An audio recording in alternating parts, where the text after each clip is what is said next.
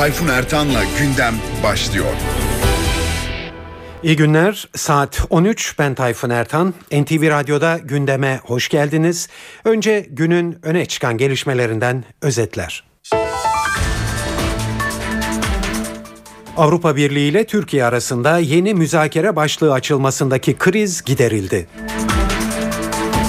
Uzlaşma müzakere başlığının açılması ancak somut görüşmelere Ekim ayında başlanması şeklinde formüle edildi. Avrupa Konseyi Genel Sekreteri Jagland Ankara'da Başbakan Erdoğan'la gezi olaylarını görüştü. UEFA Disiplin Kurulu Fenerbahçe ve Beşiktaş'la ilgili şike kararını verdi. Açıklama bugün yapılacak. Ve bugünkü canlı yayın konuğumuz Deutsche Welle'den Baha Güngör.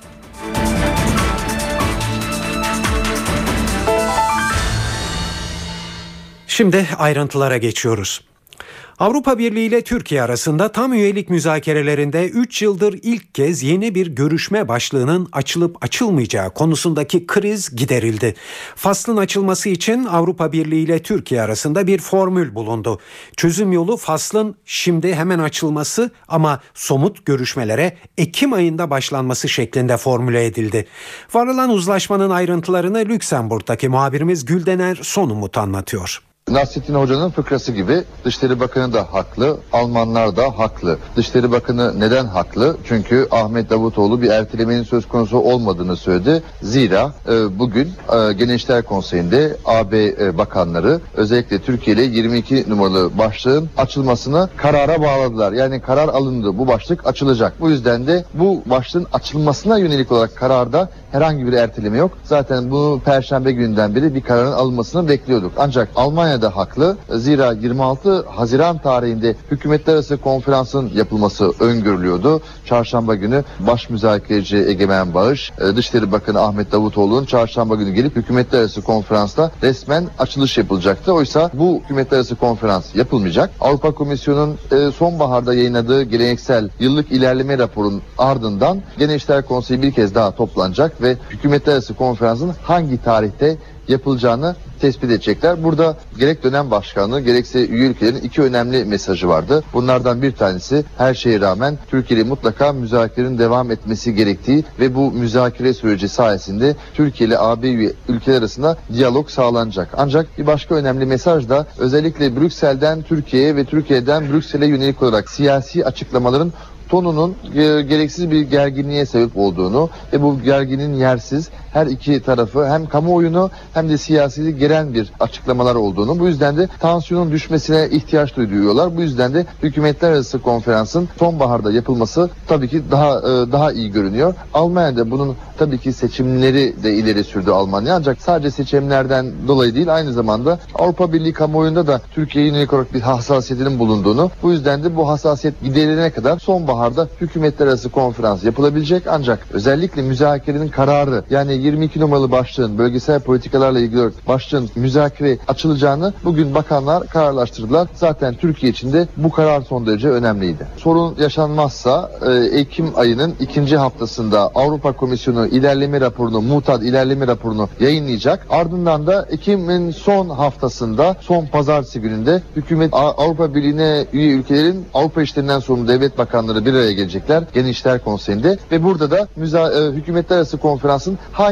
tarihte düzenleneceğini tespit edecekler. Bu yüzden de Ekim'in son haftası ya da Kasım'ın ilk iki haftasında hükümetler arası konferansın düzenlenmesi öngörülüyor.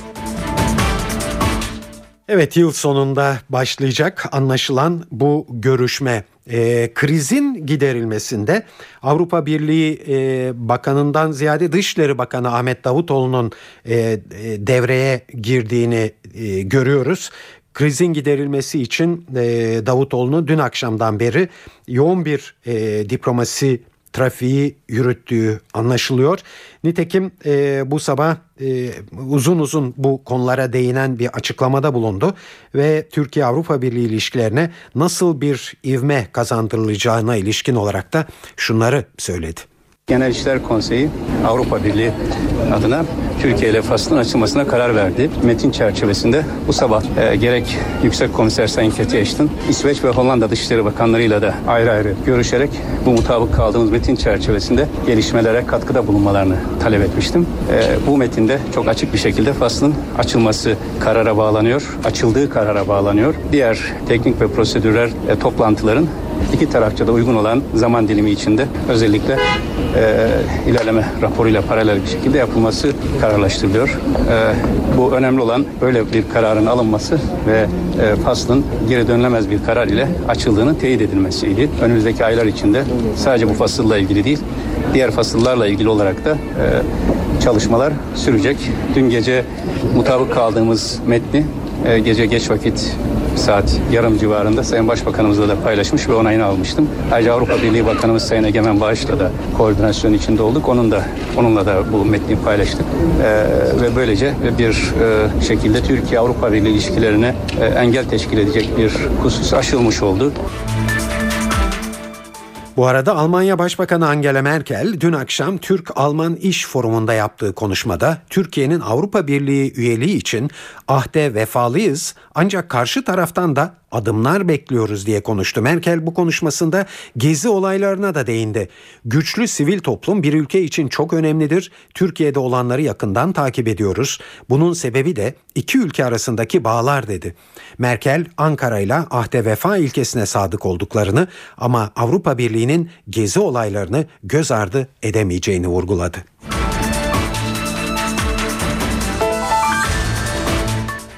Fasıl krizi ve Gezi Parkı gerginliğinin yaşandığı bir dönemde Ankara Avrupa Konseyi'nden önemli bir konuk ağırlıyor bugün. Konseyin Genel Sekreteri Torbjörn Jagland Başbakan Erdoğan'la görüştü. Başbakanlıktaki randevuya İçişleri Bakanı Muammer Güler de katıldı ve gezi eylemleriyle ilgili bilgi verdi. Toplantı sonrasında konuşan Jagland Avrupa Konseyi'nin Türkiye'nin Avrupa Birliği ile yeni fasıllar açmasında önemli rol üstlenebileceğini söyledi. Jagland Türkiye'nin üyelik süreci iki taraf açısından da hayati önemdedir diye konuştu konuştu. Yaglan geçen hafta Gezi Parkı eylemlerinde polisin sert müdahalesini eleştirmiş, bu tutumun Avrupa muktesebatına aykırı olduğunu savunmuştu. Ve şimdi Gezi Parkı eylemlerine dönük notlarla e, devam ediyoruz. E, Ankara'da eylemlere katılan ve örgüt üyesi oldukları iddia edilen kişilerin adreslerine baskınlar düzenlendi. 30 noktada yapılan aramalarda 20 kişi gözaltına alındı. Ankara Emniyet Müdürlüğü'nden yapılan açıklamada gözaltına alınanların gösterilere katılarak polislere saldıran, iş yerlerine ve kamu mallarına zarar veren kişiler olduğu ileri sürüldü. Gezi eylemleri Başbakan Erdoğan'la Amerika Birleşik Devletleri Başkanı Barack Obama arasında dün akşam yapılan telefon görüşmesinde ele alındı. Görüşmeye ilişkin açıklama Başbakan Yardımcısı Bülent Arınç'tan geldi. Arınç bir saat süren bir görüşme oldu. Çok olumlu geçtiğini söyleyebilirim diye konuştu. İçeriye ilişkin daha fazla ayrıntıyı Başbakanlık basın merkezinden e, geldi. E, yazılı açıklamada Başbakan Erdoğan'ın Obama'yı Gezi Parkı olayları konusunda bilgilendirdiği belirtildi. Ayrıca iki lider basın ve ifade özgürlüğünün yanı sıra şiddet içermeyen toplantı ve gösteri özgürlüğünün de her iki ülkenin ortak değerleri arasında olduğunu vurgulamışlardır denildi. Evet e, saat 13.08 NTV Radyo'da gündem programını e, dinlemektesiniz.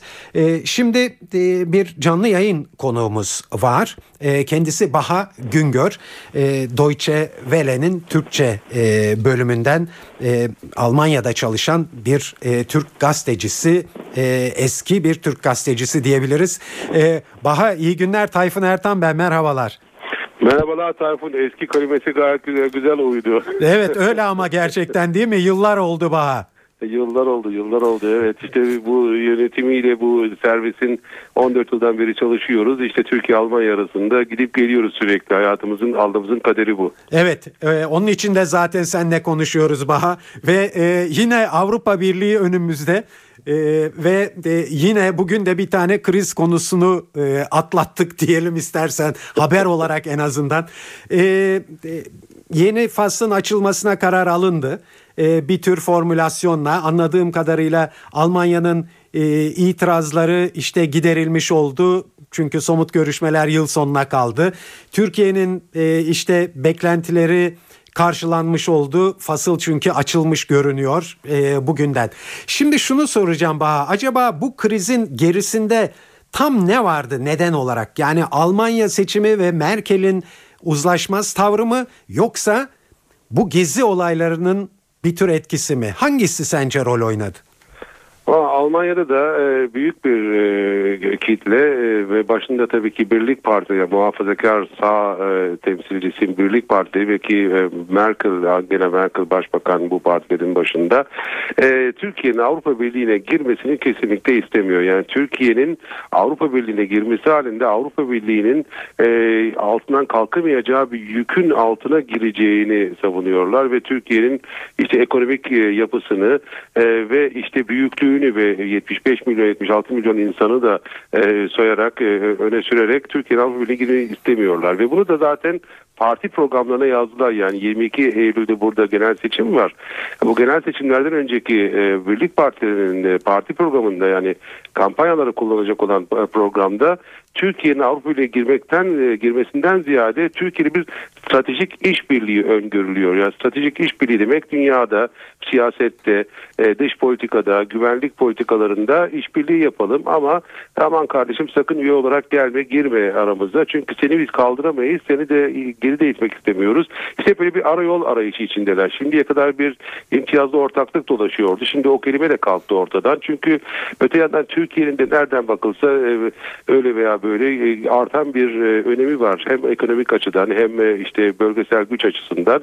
İşte bu gücü de kaybetmek istemedikleri için böyle bir yola başvurdular. Evet bu faslın açılmasıyla en azından şu anda büyük bir kriz geri çevrildi. Büyük bir kriz tehlikesi ortadan kaldırıldı ama bu yeni krizlerin gelmeyeceği anlamına gelmiyor. Tabii e, onu önümüzdeki zamanda e, göreceğiz e, dediğin gibi. O zaman yani Almanya e, Başbakanı daha dün bu Türk-Alman e, iş forumunda e, hala gezi olaylarını Avrupa Birliği'nin göz ardı edemeyeceğini söylerken aslında e, biraz bahane gibi kullandı e, gibi e, anlıyorum ben Gezi Parkı olaylarını değil mi? Bu faslın açılmaması açısından. Yani Gezi Parkı olayları işte e, polisin orantısız güç kullandığı e, yönündeki bütün o görüntülerde televizyonlardan tabii ki e, e, sel gibi aktı e, Avrupalıların televizyonlarına ve bu görüntüler e, doğru veya e, yanlış işte e, abartılı veya da gerçek e, boyutlarıyla anlatıldı. Tabii bu görüntüler e, şok halinde e, Almanları yakaladı ve Almanlar şok oldular. Çünkü bir de şunu düşünün ki Türkiye gerçekten Almanya'ya çok yakın bir ülke. Bakmayın 3000 kilometre var işte 3-4 saat uçmak gerekiyor ama Türkiye Almanya'ya çok yakın bir ülke. 3 milyon küsür Türk insanı e, Türk burada yaşıyor. Almanya'da yaşıyor ve tabii ki Almanlar bu Türkiye Türkiye konusunda özellikle çok büyük ilgi gösteriyorlar. Çünkü komşuları Alman. Yanında e, e, fabrikada çalıştığı insan Alman. E, çocuğunun arkadaşı Alman. Yani e, pardon Türk. E, bunu bu açıdan da çok büyük bir ilgi var e, Türkiye'ye ve Türkiye'deki her olay Almanya'da e, büyük yankılar uyandırıyor ve Gezi Park olayları ve Gezi Park olaylarının arkasından gösteriler, gösterilere karşı işte polisin tavrı, polisin e, şiddetli tavrı ve e, çok e, sert ve gerçekten e, üzücü e, sahneler e, günlerce, haftalarca meşgul ettiği için Almanları Türkiye'ye bunu ön, öne sürüyorlar. Ama asıl olay Gezi Park olayları değil. Asıl olay çok daha önceden 90'lı yıllardan gelen Türkiye'nin kültürel ve din açısından yani Müslüman bir ülke olarak e, 90'lı yıllardan bu yana sürekli olarak Türkiye'ye karşı bir hareket başladı. Yani Türkiye işte e, Müslüman bir ülkedir, farklı bir kültürden gelmedir.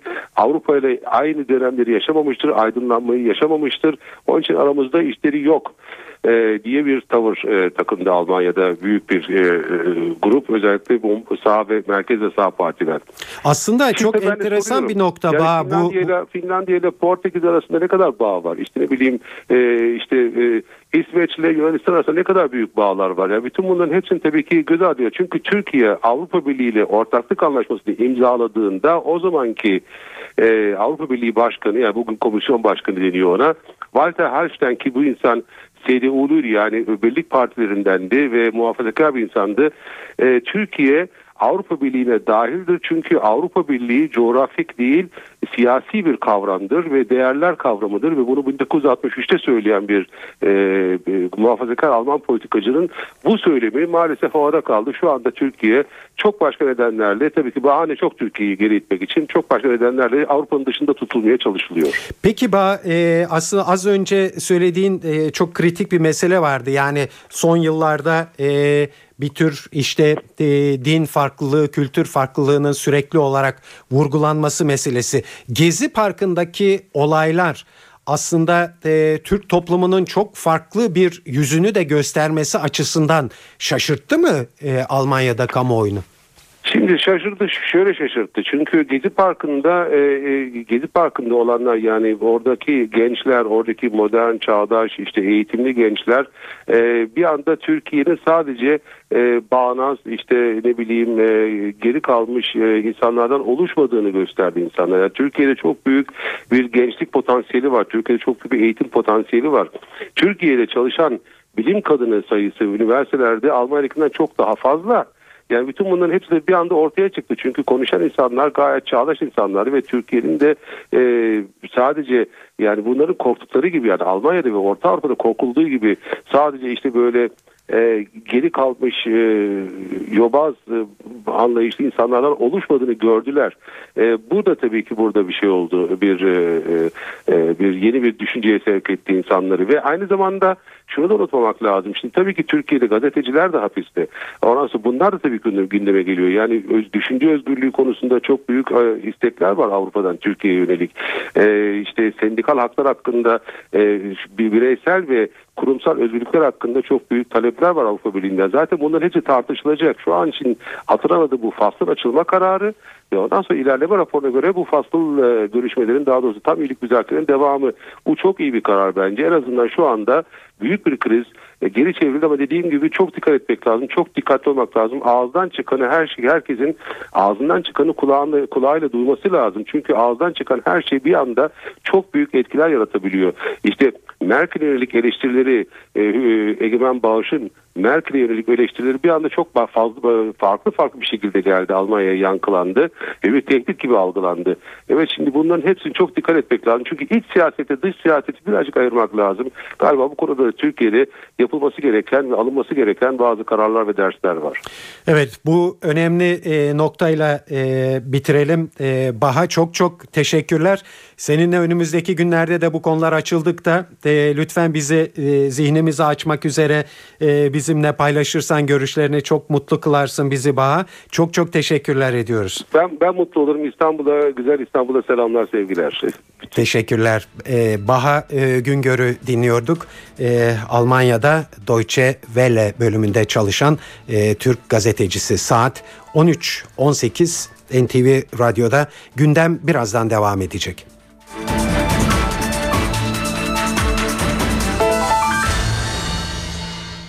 NTV Radyo'da gündem programına devam ediyoruz. Kürt sorununa çözüm sürecinde ilerleme kaydedilemediği yolundaki eleştirilerin arttığı bir sırada Abdullah Öcalan'dan daha sakin bir açıklama geldi. Çözüm sürecinde ikinci aşamaya geçildi. Engellemelere rağmen süreçte kararlıyım. Evet bu sözlerdi Abdullah Öcalan'ın ağzından çıkanlar. BDP heyeti dünkü İmralı ziyaretinin ardından Öcalan'ın mesajını yazılı bir açıklamayla bu sabah kamuoyuna duyurdu. O mesajın ayrıntılarını NTV muhabiri Ercan Gürses anlatıyor. BDP heyeti Selahattin Demirtaş ve Pervin Buldan'dan oluşan heyet İmralı'ya gitmişti ve bu görüşmesinin ardından bugüne işaret etmişlerdi. Açıklama bugün yapılacak demişlerdi ve sabah saatlerinde Abdullah Öcalan'a atfen bir sayfalık açıklama geldi. Bu açıklamada 7 madde dikkat çekiyor ve o maddelerden en önemlisi de şüphesiz Abdullah Öcalan'ın çözüm sürecinin devam ettiğini artık ikinci aşamaya geçildiğini belirtmesi. Artık ikinci aşamaya geçtik. Ben de ikinci aşamayla ilgili bütün önerilerimi devlete sundum. Abdullah Öcalan'ın ifadesi bu şekilde. Abdullah Öcalan sürecin bundan sonra şeffaf yürümesi gerektiğini, devletin ikinci aşamada elinden geleni yapmasını ve önerilerini değerlendirmesini istiyor. Tabi geçtiğimiz günlerde bir demokrasi paketiyle ilgili olarak değerlendirmeler yapılmıştı. BDP ile hükümetin bu pakette mutabık kaldığı belirtilmişti. Abdullah Öcalan net ifadelerle hangi başlıkların kendisi tarafından önerildiğini söylemiyor ama öneril, önerilerinin devlete ulaştığını ifade ediyor. Abdullah Öcalan yine meselenin 100 yıllık olduğunu, Türkiye'nin %90'ının da bu olayın çözülmesinden dolayı çıkarının bulunduğunu ifade ediyor. Bazı güçlerin engellemelerine rağmen süreci ilerletmekte kararlıyım. Başarılı olacağımıza inanıyorum. Abdullah Öcalan'ın bu açıklamadaki ifadeleri BDP'nin Abdullah Öcalan'a atfen yaptığı açıklamada şu ifadede yer alıyor çözümden yana olan herkesin bu aşamaya bundan sonra katkıda bulunması gerekiyor. İkinci aşama son derecede önemli. Abdullah Öcalan'ın ifadeleri e, kısaca özetlemek gerekirse BDP'nin İmralı ile görüşmesinin ardından Abdullah Öcalan'ın açıklaması geldi. Çözüm sürecini ilerletmekte kararlıyım. Her türlü engellemelere rağmen kararlıyım diyor Abdullah Öcalan ve ikinci aşamaya geçildiğini bu şekilde kendi ifadeleriyle duyurmuş oluyor. Ki bu sözü edilen ikinci aşamada yapılması beklenen yasal düzenlemeler neler? Ee, bunlarla ilgili olarak Ankara kulislerinde konuşulanları hükümete yakın Yeni Şafak gazetesinde köşesine taşıdı. Abdülkadir Selvi bugün ee, yazısında Selvi ikinci aşamanın dört ayağı olacağını, bunların ana dilde eğitim, yerel yönetimlerin kuvvetlendirilmesi, terörle mücadele yasası, Türk Ceza Kanunu, toplantı ve gösteri yürüyüşleri yasalarında yer alan cezaların indirilmesi ve son olarak PKK'nın silahlı mücadeleyi bıraktığını ilan etmesinden sonra gündeme getirilmek üzere bir tür eve dönüş yasasının kapsamının genişletilmesi.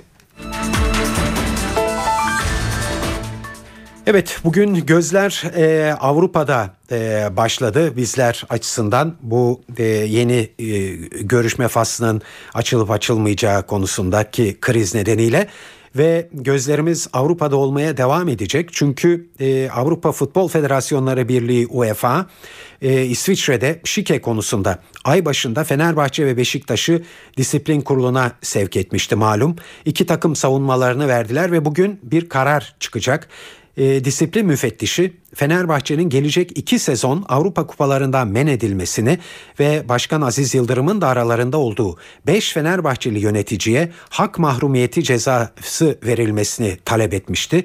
Müfettiş Beşiktaş'ın bir yıl Avrupa kupalarından men edilmesini ve eski yönetici Serdar Adalı ile eski teknik direktör Tayfur Havuççu'nun da futboldan men edilmesini istemişti. E, UEFA'dan gelecek karar bekleniyor. Şimdi Fenerbahçe ve Beşiktaş Beşiktaş tarafından bu kararın e, müfettişin istediği doğrultuda olup olmadığını göreceğiz açıklandığı zaman ve Fenerbahçe ile Beşiktaş ceza almaları halinde tahkim kuruluna gideceklerini açıklamış bulunuyorlar. Bugün e, salı siyasi partilerin Ankara'da grup toplantıları var. E, şimdiye kadar AKP'nin ve MHP'nin grup toplantıları vardı. E, Başbakan Erdoğan ve Milliyetçi Hareket Partisi Genel Başkanı Devlet Bahçeli konuştu e, gruplarında. E, Erdoğan Gezi Parkı eylemlerinin bitirilmesi için polise müdahale emrini kendisinin vermiş olduğunu tekrarladı ve aslında Erdoğan e, bu e, kararını Kuzey Afrika ziyaretinden hemen döndükten sonra vermiş olduğunu dile getirdi ilk kez. Kuzey Afrika'dan döndüm baktım ki hala bunlar duruyor. E durunca İçişleri Bakanıma ne diyecektim? 24 saat içinde bunları temizle. Meydan temizlenecek, anıt temizlenecek, ardından da Gezi Parkı'nı bu işgalcilerden temizleyeceksiniz. Çünkü bu Gezi Parkı belli bir azınlığın değil, milletin Gezi Parkı'dır. Buradan tüm millet istifade eder. belli bir azınlık gelip de orayı işgal edemez. Böyle bir park anlayışı yoktur. Yasalarda da bunların tanımı vardır. Eğer işgal varsa orada devlete düşen görev o işgali kaldırıp o tür parkları halka açmaktır. Yapılan bu. Ve ne oldu? 24 saat içinde Atatürk Kültür Merkezi temizlendi. Cumhuriyet Anıtı temizlendi. Meydan temizlendi. Ardından da bir gün sonra 48 saat sonra Gezi Parkı o da temizlendi. Ne dediler? Gezi Parkı'na işte şafak harekatı uygun değildi. Ne olacaktı? Keyfinizi mi bekleyecektik? Milliyetçi Hareket Partisi Genel Başkanı Devlet Bahçeli de Başbakan Erdoğan'ın son AKP mitinglerinde kullandığı dili eleştirdi. Başbakan Erdoğan milli iradeye saygı mitingleri düzenlemektedir. Ne var ki kullandığı dil son derece ayrıcıdır. Konuşmaları son derece istismarcı ve tehdit yüklüdür. Başbakan Erdoğan özellikle manevi değerlerimizi siyasi malzeme yapmaktan bir an olsun vazgeçmemektedir. Sanki yüce dinimizi kendi tekeline almış gibi hezeyan içinde açıklamalarda bulunmaktadır. Şu sözler başbakanın ağzından Samsun'da yapmış olduğu konuşmasında bir bir dökülmüştür. Namazda kıyamla direniriz. Onlar milyonlarca tweet atsınlar. Bizim tek bir besmelemiz oyunları bozar. Onlar yaksınlar, yıksınlar, yağmalasınlar. Bizim tek bir lahavlemiz bütün tuzağı bozar. Onlar camilere ayakkabılarla girsinler. Onlar camilerde içki içsinler. Onlar başörtülü kızlarımıza el uzatmaya kalksınlar. Bu milletin duası, bu milletin bir kez ya Allah, ya Fettah, ya sabır demesi onların bütün hesaplarını alt üst eder. Bunlar ancak düşmana karşı söylenecek sözlerdir. Bunlar ancak milleti bölmeye ve iki farklı uca taşımaya çalışan eski tip siyaset çürümüşlüğünün bir yansımasıdır. Başbakan Erdoğan kendisini ne zannetmektedir? Besmele çekmesini bir tek şahsı mı bilmektedir? Yüce dinimizi yalanlarına, riyakarlıklarına, aslı astarı olmayan ifadelerine payanda yapmaktan dolayı hiç mi yüzü kızarmamaktadır? Bu kafa yapısıyla Türk milleti nereye kadar gidecektir? Saat 13.29 NTV Radyo'da gündem programını e, dinliyorsunuz. Şimdi e, günün öne çıkan gelişmelerini e, bir kez daha özetleyelim. Bizi arada dinlemeye başlamış olanlar için. E, Avrupa Birliği ile Türkiye arasında yeni müzakere başlığı açılmasındaki kriz giderilmiş görünüyor. Uzlaşma müzakere başlığının açılması ancak somut görüşmelere Ekim ayında başlanması şeklinde formüle edildi. Avrupa Konseyi Genel Sekreteri Torbjörn Jagland Ankara'da Başbakan Erdoğan'la gezi olaylarını görüştü. Ve UEFA Disiplin Kurulu Fenerbahçe ile Beşiktaş'la ilgili şike kararını verdi. Açıklama bugün yapılacak.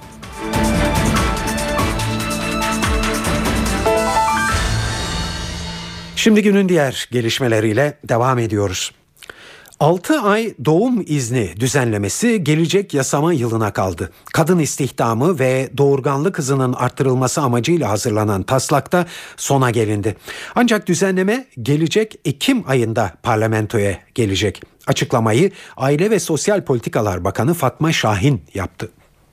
Sayın Başbakan Yardımcımızın başkanlığında çok seri toplantılar yaptık. Uzmanlar, müsteşarlar, teknik altyapıda dünyada nasıl modeller çalışıyor, biz kendi yerli modelimizi nasıl oluşturalım, kadınımızı eğitimin içerisinde her alanda, ekonomik hayatta, sosyal hayatta e, güçlü ve statüsünü yükseltecek şekilde nasıl tutalım, aynı zamanda nitelikli nüfus dediğimiz doğurganlık hızını da aşağı çekmeden bunu nasıl modelleyelim diye çok önemli çalışmalar yaptık. Bir paketimiz oluştu yani büyük oranda oluştu. Bunu uygun zamanda Sayın Başbakanımız açıklayacak. Tarihi muhtemelen e, önümüzdeki hafta da olabilir, ondan sonraki hafta da olabilir. Ama paketimiz hazır.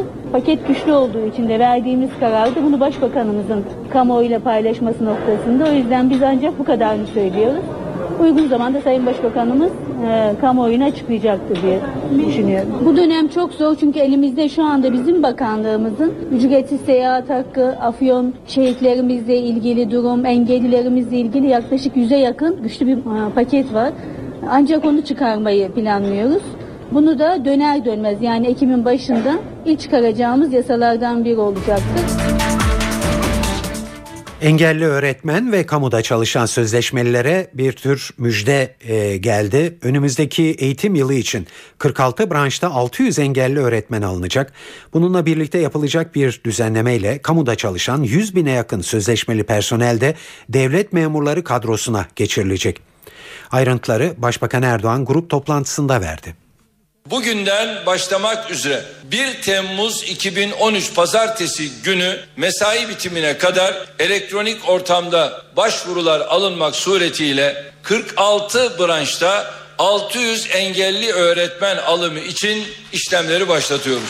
600 engelli öğretmen adayı arkadaşımız 2013 2014 eğitim öğretim yılından itibaren çocuklarımızı yüreklerindeki ışıkla inşallah aydınlatmaya ve eğitmeye başlayacaklar. Geliyorum çok daha geniş bir kitleyi ilgilendiren müjdemize. Yapacağımız bir düzenlemeyle kamuda çalışan bir kısım sözleşmeli personelin devlet memurları kadrosuna geçmesine imkan tanıyoruz. 25 Haziran 2013 tarihi itibariyle yani bugün geçmişe yönelik görevde bulunan bir 657 sayılı kanunun 4B maddesine göre çalışan sözleşmeli personel. 2. 5393 sayılı Belediye Kanunu'nun 49. maddesine göre çalışan sözleşmeli personel, 3 4924 sayılı kanun hükümlerine göre çalışan sözleşmeli sağlık personeli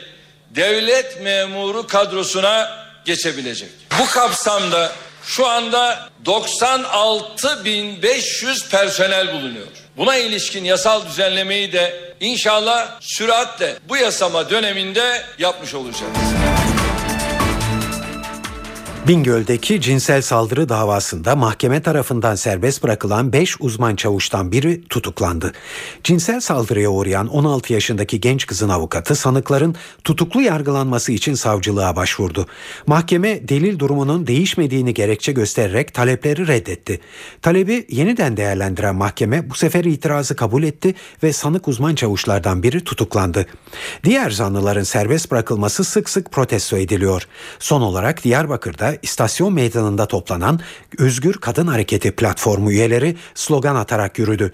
Güneydoğu'daki 14 ilin baro başkanları da soruşturmaya müdahil olmak için Cumhuriyet Başsavcılığına başvurdu. Cep telefonu görüşmeleri artık daha ucuz olacak. Bilgi Teknolojileri ve İletişim Kurulu cep telefonlarında konuşma ücretlerini %20 oranında düşürdü. Temmuz ayında yürürlüğe girecek indirim kararının sektörde rekabetin sürdürülebilir ve kalıcı olması için alındığı bildirildi. Bu kararın ardından Türkiye'de faaliyet gösteren 3 GSM firmasının aç kapa bağlantı ücretleri 25 kuruşla 29 kuruş arasında olacak.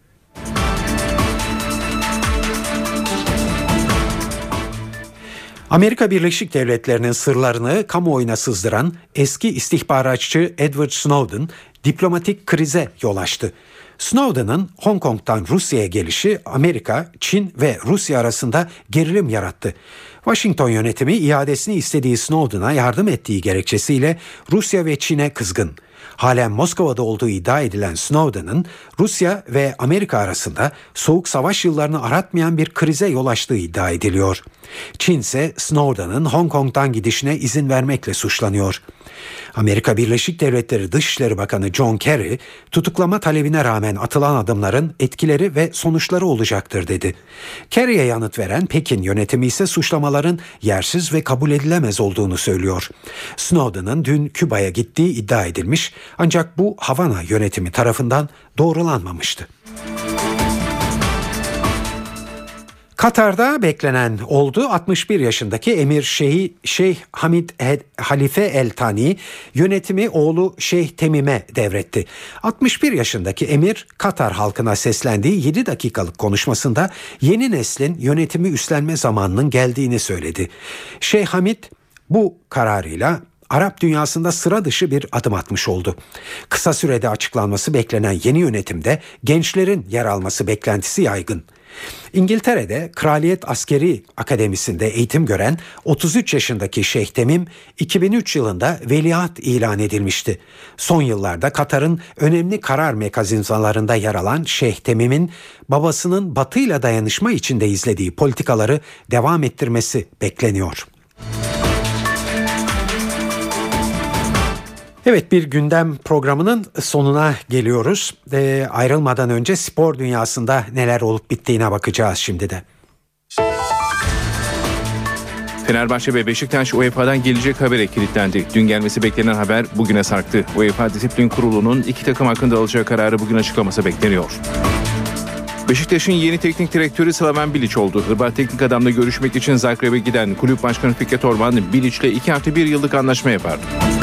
Türkiye'yi gelecek sezon UEFA Avrupa Ligi'nde temsil edecek Trabzonspor'un ikinci ön eleme turundaki rakibi belli oldu. Bordo Mavililer İrlanda'nın Derry City takımıyla eşleşti.